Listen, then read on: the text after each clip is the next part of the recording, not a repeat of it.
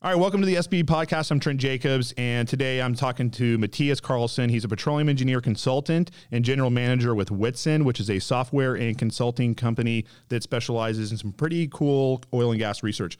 In the last couple of years, he's authored and co authored what, five SPE papers. Did I have that right?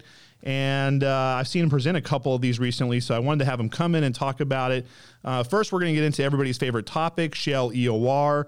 Um, I also hope to get him to speak about a, uh, a very kind of wonky issue, but we're going to see if we can have fun with it. It's called separator oil shrinkage and what that means.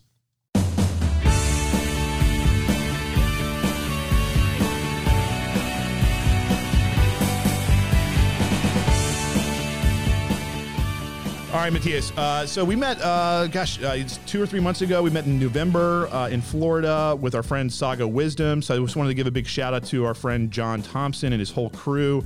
Uh, then I saw you again last week in Saudi Arabia. And the funny part is that uh, we probably work just a few miles apart here in Houston.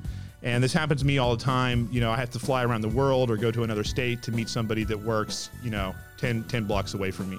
We brought you in because uh, you, have had some pretty interesting takes on shale EOR, and uh, you have a really good high level um, perspective on this. And also, you, you get right into the weeds uh, whenever I see you speak on this. So, this has been a hot topic since 2016, I believe, since EOG first broke the news that it was doing huff and puff gas injections.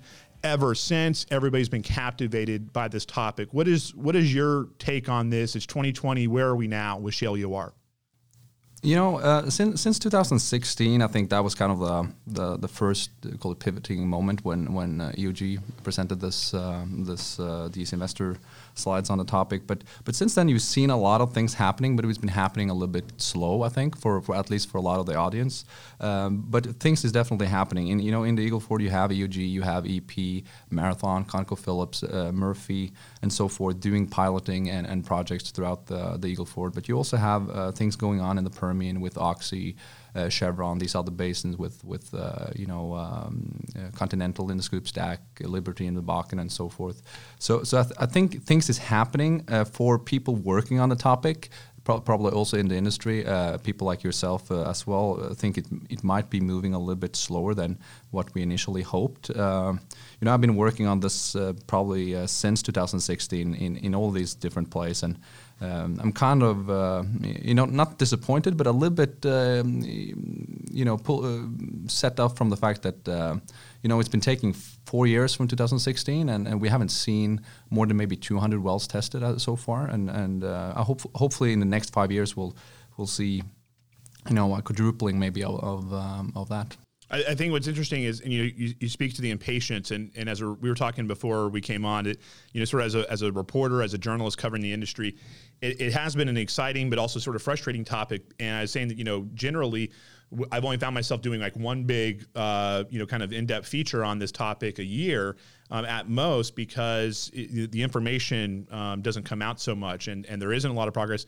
And I and I'm wondering in part is that because we're so spoiled on the fast-moving you know ship that is the U.S. shale revolution, even though it's kind of hitting rocky waters to to keep the analogy going, but. Uh, we're spoiled with with a a really fast moving uh, sector, and then yet EOR is stuck in R and D phase for four years, going on five. That's spot on, essentially. Uh, that that's the same. Uh, that's how I, I, view the situation as well. Uh, you know, I, I, I, I but I, I, again, I think it's important to, to, to acknowledge that things is really happening. Um, you know, not it's not only on the research level, it's not only Huff and Puff. Uh, you know, there's also all these other things that's happening with uh, with uh, jewelry being put downhole, uh, with interesting completion schemes. Uh, you know, they call it uh, you know, type of fracture frac technology uh, where they try to inject in every other fracture. For instance, you have, um, uh, for instance, um, you know, surfactants added to the injection gas uh, to to uh, you know decrease the mobility of, of the of the injection gas for for conformance issues. Um, so th- things is moving in the right direction, and and I'm, I'm I'm very sure that we're going to get there get there pretty soon. Um, I think I think um, yeah, will be interesting to see the next few years uh, whether or not uh, it, it's going to take up or not. What are some of the big things we've learned that that may help people sort of uh, understand you know the, the, nuances here, the context that you're giving? You know, are there are there have we held on generally as observers to misconceptions about this practice, and that's why you know a lot of people are saying, well, why don't they scale up? Why don't they why don't they move faster? These pilots, and then when you hear somebody from maybe EMP talk, uh, EP talk about it, um, you realize, whoa, this is a lot harder um, than it seems on the face of it. I mean, these pilots are not straightforward.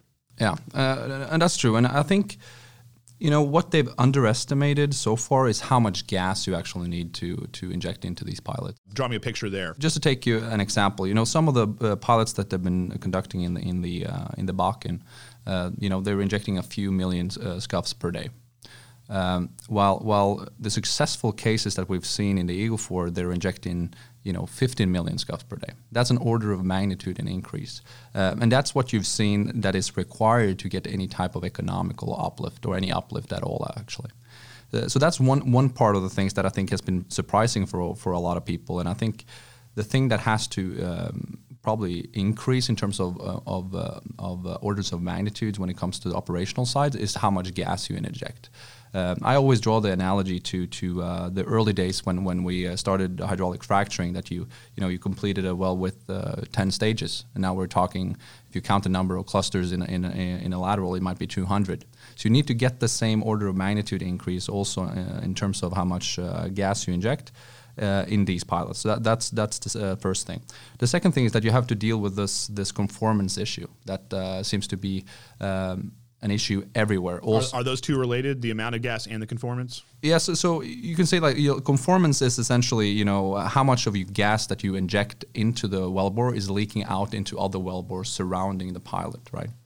To this day, at least from all the people I speak to, from all the pilots I've been analyzing and, and so forth, every single pilot, it, whether or not it's the Eagle Ford, if it's the Bakken or whatnot, you see the wells are communicating downhole that's also related to this entire you know uh, well well spacing issue and, and so forth. And and the fact that they're com- communicating isn't necessarily negative but but um, uh, you have to be able to repressurize the reservoir. And if all the gas is leaking out to other wells uh, that might be producing you won't be able to to pressurize that system so I, th- I, think there's two things that's been surprising for a lot of people is actually how much gas you need to make it economical, uh, and and uh, the degree of how much they're struggling with these conformance issues. Um, the way I've seen they've solved that practically, uh, it's it's very simple. Uh, is that they they um, essentially inject gas uh, at very very high rates, maybe in, into one wellbore, where, where, they have a pad with between eight to maybe 16 wells, um, and, and, then, and then they see um, that all the offset wells are starting to pressurize up.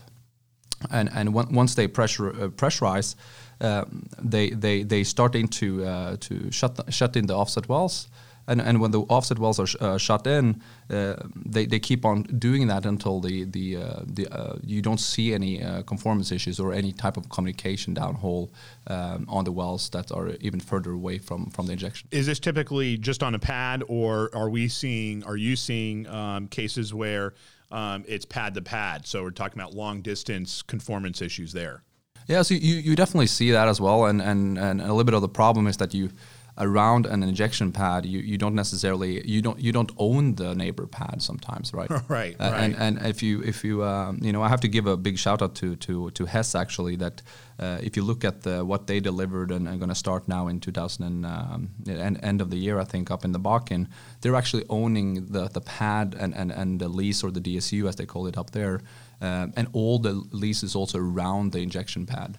Um, and that's very good because even if you if some of the gas is leaking out, you at least own the offset land, so you can you're able to monitor it.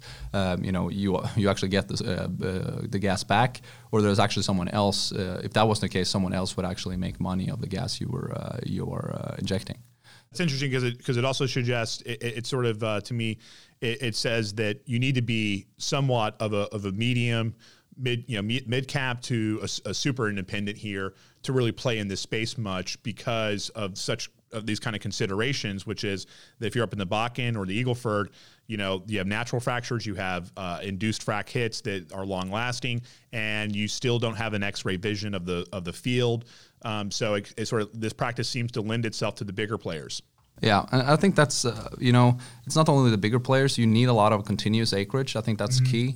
Uh, the second thing is that you also uh, it's very beneficial if you own the pipeline infrastructure on surface. This was the big advantage for EOG uh, Yeah. which was which I've been told, you know, during uh, when when times got lean, they didn't sell their midstream infrastructure, and that's why they're able to supply themselves with that much gas. So that's a huge bottleneck in itself. Yeah, not only on the commercial side, you know, you you you, you know you can utilize the gas better and and and and whatnot, but it's also on the logistical side because if you have to depend on third-party, uh, you know, gas suppliers and renegotiate contracts and marketing contracts and these things every time you want to inject in a well, uh, and, and sometimes you don't know how much gas you need to in- inject or for how long it will take until you build up that pressure, and and and, and many many times you have you have some kind of target pressure which is is uh, uh, in general as you want to go as high as you can when it comes to this uh, this bottom hole pressure, uh, building up that pressure until uh, until typically some safety factor of the of the fracture initiation pressure.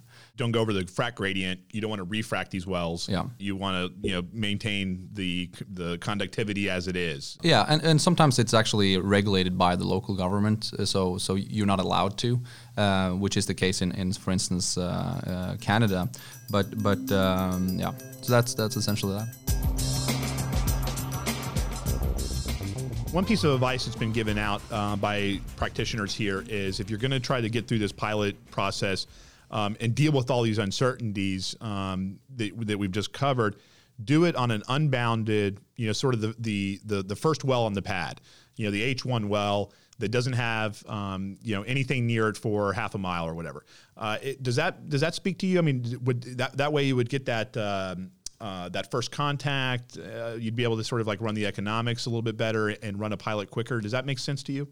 Yeah, d- definitely. And I see, you know, some some of the companies that want to do the these pilots, they they go for these big lease uh, DSUs where they inject a lot of gas and all the wells are communicating. Here we can talk like 25 wells could communicate when they start to inject. And at that end, that's bad news. Yeah, because the reason why it's bad is it's very hard to quantify. You know, then it's like, yeah, what wells are you actually going to include when you're going to uh, provide a, a baseline for forecast? Because you always have to compare it to, uh, you know, whatever these wells are going to produce anyway, right? Uh, but if you have an unbounded case uh, with with also very good metering, uh, you know, topside, it's much easier to first of all provide a, a bench, uh, you know, a benchmark for for future uh, future production, and you, you don't get this kind of a noise from all these offset wells. Uh, and in addition, you will be, uh, you know, you should expect to have a much better pressure buildup, uh, which is also good for for testing out the scheme in, in more controlled environments. Is the data also cleaner for modeling from that point on as well too? Yeah, for sure. So for modeling as well, uh, you know, uh, um, many times these wells are allocated, so you don't actually have necessarily super good resolution on on your measured data for every single well. So there are some of these uncertainties that you kind of ignore if you do it on an unbounded well, uh, and and uh, it's also cheaper because you, you don't have to inject that much gas since there's only one well that you need to um, inject into. Okay, we're going to take a quick break and then we're going to come right back to this topic and some other things. SPE is now accepting nominations for outstanding work in the E&P industry. Take a moment to help nominate your colleagues for the recognition they deserve. The International Awards deadline is 15th of February, and the Regional Awards deadline is the 1st of March.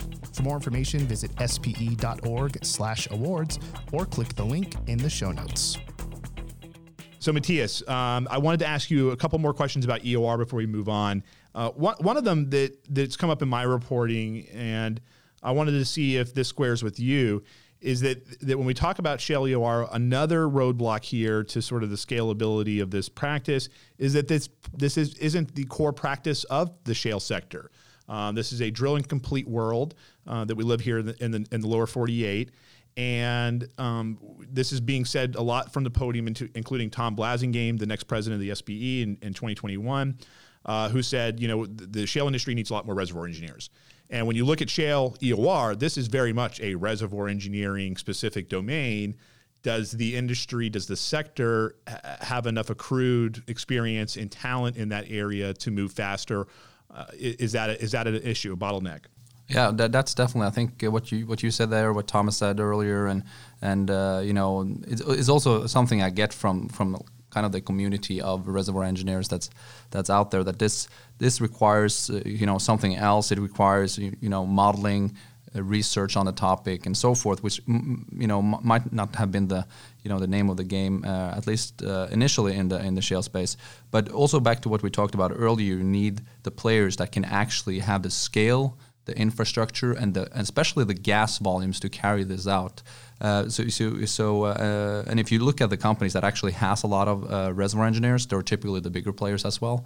Uh, and you and you definitely have seen a change, at least, uh, at least from my perspective, where where uh, these companies are, are, are recruiting more and more people with you know detailed and, and long-lasting reservoir engineering experience. Well, I, I, presented sort of our a review of our findings um, to an SPE group last year about this topic, and I got called out during the Q and A session because I didn't mention, you know, uh, you know, CO two flooding, and I didn't mention what you can do surfactants. So to please, you know, sort of that crowd, let's let's move away from huff and puff just for a minute, and what what is happening on the surfactant front and the CO two front? We hear a lot less, um, and, and then even in Canada, people are talking about um, you know, just using uh, you know liquids uh, for for shale EOR. So, can how how are these things going? Yeah, so I think that's a very good point. So, so for, for CO2 is, is fairly simple uh, because no matter what you want to do, whether it's CO2, liquids, or surfactants, volume is key. You need the scale, and and um, you know when it comes to CO2, these contracts, like I talk to people like talking about CO2, and it's like, yeah, yeah, we can do all this stuff, we can do these experiments, we can do the simulation with CO2, but you know, if you go out and ask your marketing folks, you won't be able to get CO2 the next 10 years. Uh, so CO2 is kind of like uh, the privilege of, of a few players that has that and have had that historically, uh, namely being Oxy and and and, uh, and similar companies like that in the Permian. Um, surfactants is, is something uh, again that you, you you need a lot of scale, but I've, uh, uh you know I've seen it. Um, you know, or surfactants is actually, you know, I'm going to be honest now because surfactants is one of the things that you always hear about at these forums, and it's a lot of like papers about it. It's a lot of uh, sales pitches about it, but there's tons of skepticism. Let's be honest, for yeah, years, for, for years, and so so I'm like, or at least what we usually say is like, okay, surfactants uh, it has never worked really commercially for for uh, you know conventional reservoirs. Or the other side is that people have a hard time proving that it worked, right? Yeah. I mean, so so yeah, so so you you, you sound like you're on the fence here. Yeah, a, a, little bit, but I'm I'm yeah, I'm not going to bash uh, too much on, on surfactants. But but but uh, liquids in Canada is extremely uh, interesting, and and uh, then um, again it's like water injection uh, mainly that I've that I've seen. Uh, there there is some really really exciting technologies out there, especially from I think a, service company called NCS has been been um, completing some of these wells where the, you can actually isolate every other stage or fracture for a water injection and uh, and uh, water production, such that you get this more flood-based mechanism that uh, is is what you typically have have been conducting in, in conventionals. And, and and you're talking about inflow control devices. As, yeah, essentially, yeah, inflow control devices, and and and and that's been. Uh, extremely exciting to see some of the results there uh, early, been presented at, at, different forums and whatnot. Looks very promising. Um, uh, and again, uh, but it's water, and again, you need scale. And if you think about how much water you, you use to uh, frack these wells, which is like you know hundreds and hundreds of thousands of barrels to fracture one well, uh, you know you need the same type of volume and scale if you should be able to do some kind of EOR. Yeah. Uh, so if if uh, so so just to sum up, I think you know key no matter what you want to do EOR, scale is important, and then you need to look at what's the most costly uh, or cost efficient. So what you have the most av- available close to your pad, where you that you can put down to any well bore, and, tip, and typically that's natural gas, associated gas, and, and water. So the horizon for these things is pretty long. I mean, you know, you were talking about, you know, you'll be excited to see what happens in, in Huff and Puff in the next five years. Some of these might have a longer horizon for scale. Um, but the last question on this, and this is I've asked this, and other people have asked me this will the shale sector ever get to a point where it's designing the initial completion, the initial drilling, you know, design on or, or to prepare for EOR? Or as I said earlier, will it always remain a DNC world? EOR will have to learn how to live in it. Yeah, it's going to be a combination, but I've already seen actually a couple of companies that that is starting to design pads with EOR in mind. Um, that means you know bigger well-to-well spacing. Uh, it's also to to make sure that the high-pressure gas pipelines are, are going uh, you know are built close to to the pads themselves because you don't want to have you know pipelines uh, with 10,000 psi pressure going across uh, you know land where people live and where cows are, are, are being fed and whatnot. Um, so so um, yeah, so I, I, definitely see that's that's actually an increasing trend that I've seen very very early in the beginning, and that uh, I'll expect to see much more of in the future. But but that said, you know you have hundred uh, wells or whatever we have uh, out there drilled horizontally um, that is not built with the gas EOR in mind. What, what should you do about those? You can't just leave them uh, leave them be because they actually have a lot of more more oil uh, oil uh, left in them, and now it's the challenge of trying to uh, make that uh, re- or recover that economically. Okay, we're going to take one more break and then come back and explain what oil separator shrinkage is. I know everybody wants to know, and you're going to find out. SPE members get up to a 50% discount in the SPE bookstore. Visit store.spe.org to look for your next reading material. And watch out for SPE's new book, Hydraulic Fracturing Fundamentals and Advancement. Authors will be on site at the Hydraulic Fracturing Conference in the Woodlands for book signings.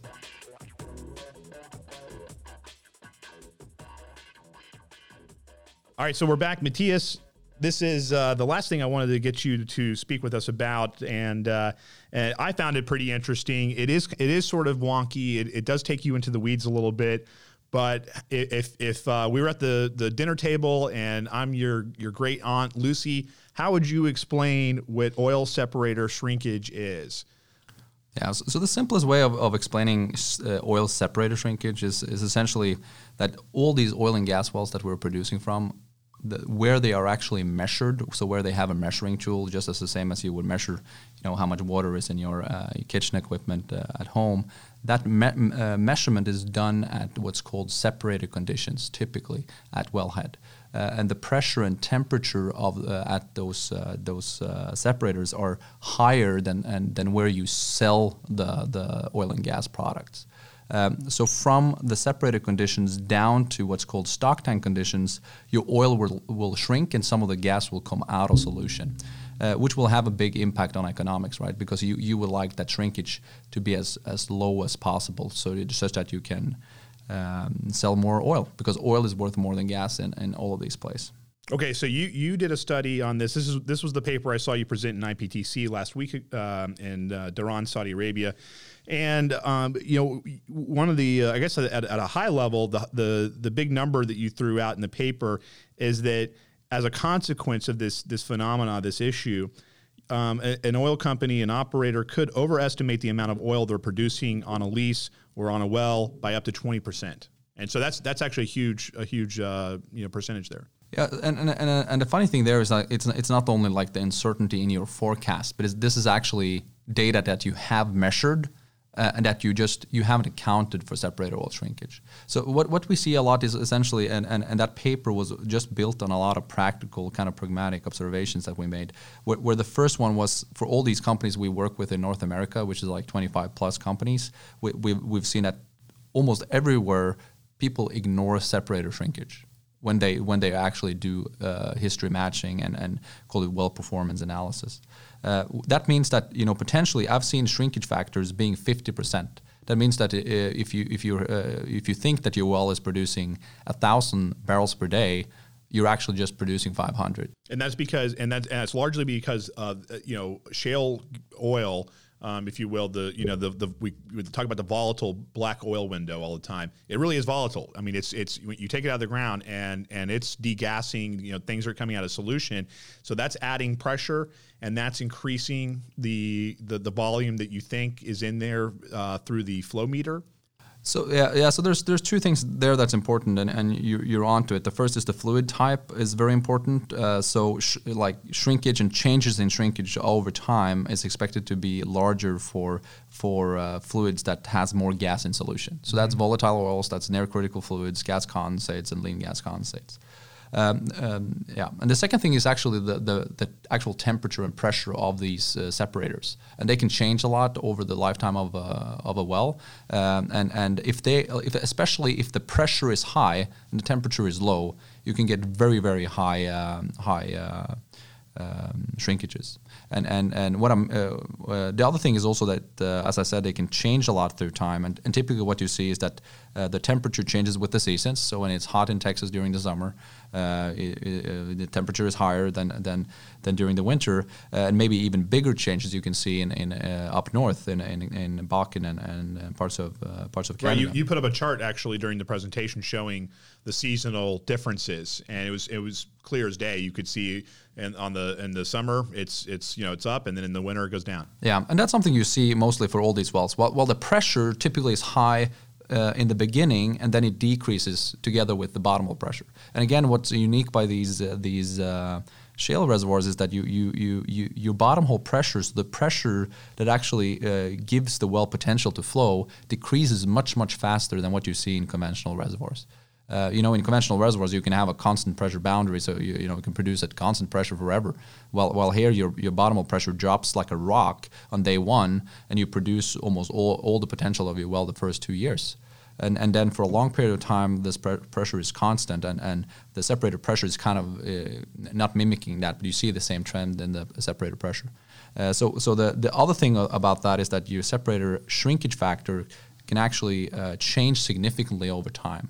While, while people, if they apply sh- shrinkage factors at all, they typically apply it to be a, sh- a constant factor for all the wells uh, throughout the field. Right. So they're taking one data point that was, you know, derived years ago, probably uh, based on, you know, a, a, few initial wells in the field.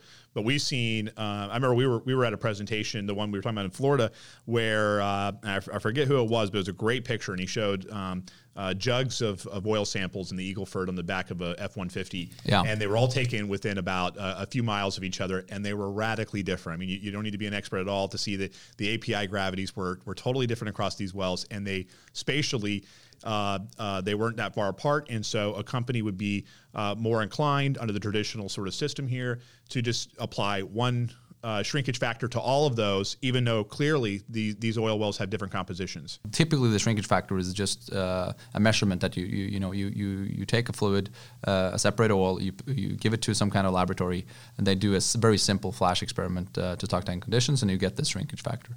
and that shrinkage factor is something they apply constant for entire field or region, which is extremely dangerous considering that uh, all of these wells are typically different. That's what's unique while with these shale basins. You have everything from dry gas to, to near critical fluids and black oils, uh, where, where the shrinkage issue is, is probably the biggest in the near critical to gas condensate uh, region. Uh, and, and the second thing is that you know things like API, API and GORs and all these things. So the producing API and the producing uh, GORs are changing throughout time. It's sort of uh, the hot topic a couple years ago uh, was was the GOR rising in the in the Permian. It's not going away, but um, it sort of caught people by surprise. If you like, even if you meter these rates and you've done all your, your work perfectly, if you don't account for those changes, you know, even on the, you know, it's kind of crazy to me. You know, even even even data points where you have measurements you're still off by up to 20%, sometimes even 50 if you don't account for it. And, and, and, and uh, you know, that, that's in a world where you at least think that you have done everything correctly. Um, and kind of the bad the bad news about it is that typically if you ignore it, you, you will just uh, disappoint your manager in in in the um, yeah throughout these organizations. So maybe that's why people are not uh, talking too much about. But it. but just to hit it home, the you know so we, we talked about that high level number. You could be overestimating oil production by twenty percent. But this this you know at some point the, uh, these these missing barrels get accounted for, right? And so that's usually at the sales end. So so uh, th- this issue comes home to roost once somebody discovers it, but it, it, there's an there's information siloing happening, and then there's sort of a, a, broad application of of this the shrinkage factor that needs to be customized and then optimized over time, right? Yeah. Uh, so so what, what happens to these missing barrels when they when somebody realizes that you know maybe this lease wasn't producing that? So you know typically where this is an issue is is is is um, you know with the people doing forecasting because if they don't account for it while they're doing forecasting or they his, history match, um, for instance, a well using the separator uh, barrels, then they'll uh, they'll think that their well is much more productive than what it really is. Uh, while, while, you know, uh, again back to the siloing is that uh, you know maybe operationally and practically it's not an issue because uh, the marketing guys they they get uh, you know a million a million dollars for what they sell and they have to allocate it back to the wells. And then they just use some uh, some simple simple factors. But but the main issue is if a reservoir engineer has, has thought that that this this region is much more prolific than it really is and and uh, give, gives away all these forecasts to develop this acreage, and then you realize that you you, you might be uh, you know 20% or, or more off. You framed up the problem pretty well here. Um, and it is, I mean, I think for anybody listening, it, it does get it, you, it does take you down into the weeds. Um, it shows you how how uh, complicated these wells are. You know that that uh, um, that you have to take into account how your separator works. Uh, you have to take into account how it works on Monday, on Friday, in January, and in August. And and, so you know to some to tie all this up, you you you at Whitson and, and the researchers and your and your uh, cadre of, of clients of, of shale producers, you guys have figured out a model that, that helps me. Do I have to go and, and, and tweak my reservoir and, and check the meter every single day? What's the solution? Oh yeah, so yeah, so the solution to this is actually very simple, and and uh, you don't need any other data than than what you already have um, you know the data you just pull up the separator temperature and pressure from your SCADA system, uh, which uh, at least all the clients that we work for uh, have that. Uh, so that's readily. There's a few that don't have SCADA, but you know. Oh, okay. But most most do these days. Yeah, most of them. Um, and and uh, so, so you, you pull that data off the, the separator meters, um, and and uh, then you then you have a more sophisticated model called a so-called equation of state model that that describes the, all the fluids throughout an entire basin, and you use those two data points together with the production data to uh, essentially calculate shrinkage factors on a daily basis. Uh, so that's something that's been successfully done, um, you know, many many places in in all the place. Um, but it's just the uh, I think the biggest issue is the awareness, and, and even that when I did the presentation last week, you know, there was those people uh, coming back up to me after the presentation also when they uh, asked the questions that you know these these are good reminders for us because we, you know these things is, is typically things we, we don't think about, but uh, can lead to uh, biases and, and actually huge uh, differences. And and just actually trying to loop this back to what we talked about uh, earlier with the gas um, EOR topic is is um, you know when you when you do for instance gas huff and puff. And you uh, you inject for a period of time, and then you produce back. Then essentially, what's happening in that 30-day period when you produce is that your bottom hole pressure is in, decreasing very rapidly again all, uh, when you've injected gas, so uh, essentially the fluid composition that you're producing back is also changing rapidly. So you essentially get this this entire lifetime, or the, the changes that you think would happen in the lifetime of a well happens in, in 30 days. Mm-hmm. So it like these issues with shrinkage, these issues with you know compositional changes and stuff like that uh, you know, it's put up a couple of orders of magnitude uh, when you do gas EOR. So if it is one place it's really it's important to take it into account is is when you do this gas EOR project.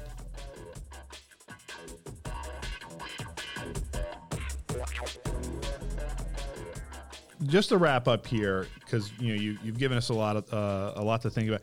How how did this problem or this issue uh, come into your view? Was this was this uh, you being pulled by your operator clients, or have you guys just you know been wanting to look at this? Uh, because I'm trying to, and I'm asking that just to get a gauge of how serious uh, your clients have taken this this issue.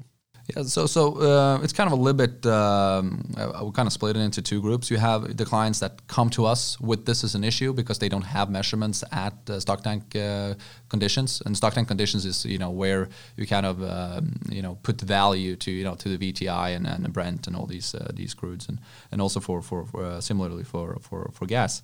Uh, so you have the guys that come to us and asked about, uh, you know, what can we do to actually calculate this this daily, and then you have uh, some that you know we see that they're not accounting for it, so we just have to remind them about uh, about about doing it. So it's it's kind of like a combination uh, of of both things, and and for for you know, in kind of in defense for a lot of these shale companies is that you you have to acknowledge that they're very very lean on resources. they're like they're managing like I have friends that manage 2,000 wells and then you can come to uh, and you can kind of criticize them because they're not doing this and they're not doing that, but they're doing a great job. But if you and then you go to some of my friends that are working offshore in Norway, you know, where they have uh, 20 people analyzing one well. And you know it's, it's like it's not fair to do that uh, uh comparison. And uh, obviously, there it's much easier to account for uh, you know account for account for separator shrinkage and all these things that that might be of secondary priority to to some of the, the guys over here. Yeah, that's great con- context. Um, you know, the, the, these problems are here because shale is so new, yeah. and that's also what makes it so exciting. Is that as, as we sort of peel the onion layers back, um, we learn more and more. And so, you know, separators. If you ever seen these things going down the highway, uh, they're big and boring, and they're expensive, and and they're and they're kind of non-exact, but they come from the conventional world where they worked just fine. And, and then you apply them to something as delicate as a as a, the the the two-year production life of a of a new shale well, and the the game gets more complicated, and you peel back another layer. Uh, and, and, then and with respect to the engineers that have to deal with all these, uh, uh, you know, 2,000 wells, this this massive scale you know, I, I, my day's ruined. You know, if I try to write ten emails, you know, I, I can't. You know, so uh, you know, you, if you text me, I might get back to you tomorrow, kind of thing. And I'm just so yeah, a lot, a lot of respect for the work that's going on there. But uh, at the same time, it's always good to talk about these challenges and spread the awareness because these are problems that can be solved. People like you are trying to do that. Uh, so you know, with that, we're gonna uh, let you go. Mathias, but we're going to put the links to all your papers that we talked about here on the uh, show notes so that people can go learn more. Thank you so much for having me. All right, we want to keep the conversation going, so please use the hashtag SPE podcast wherever you find us on your social media. Uh, reach out, send in your comments, and leave us some reviews on your podcast platform. We want to hear from you.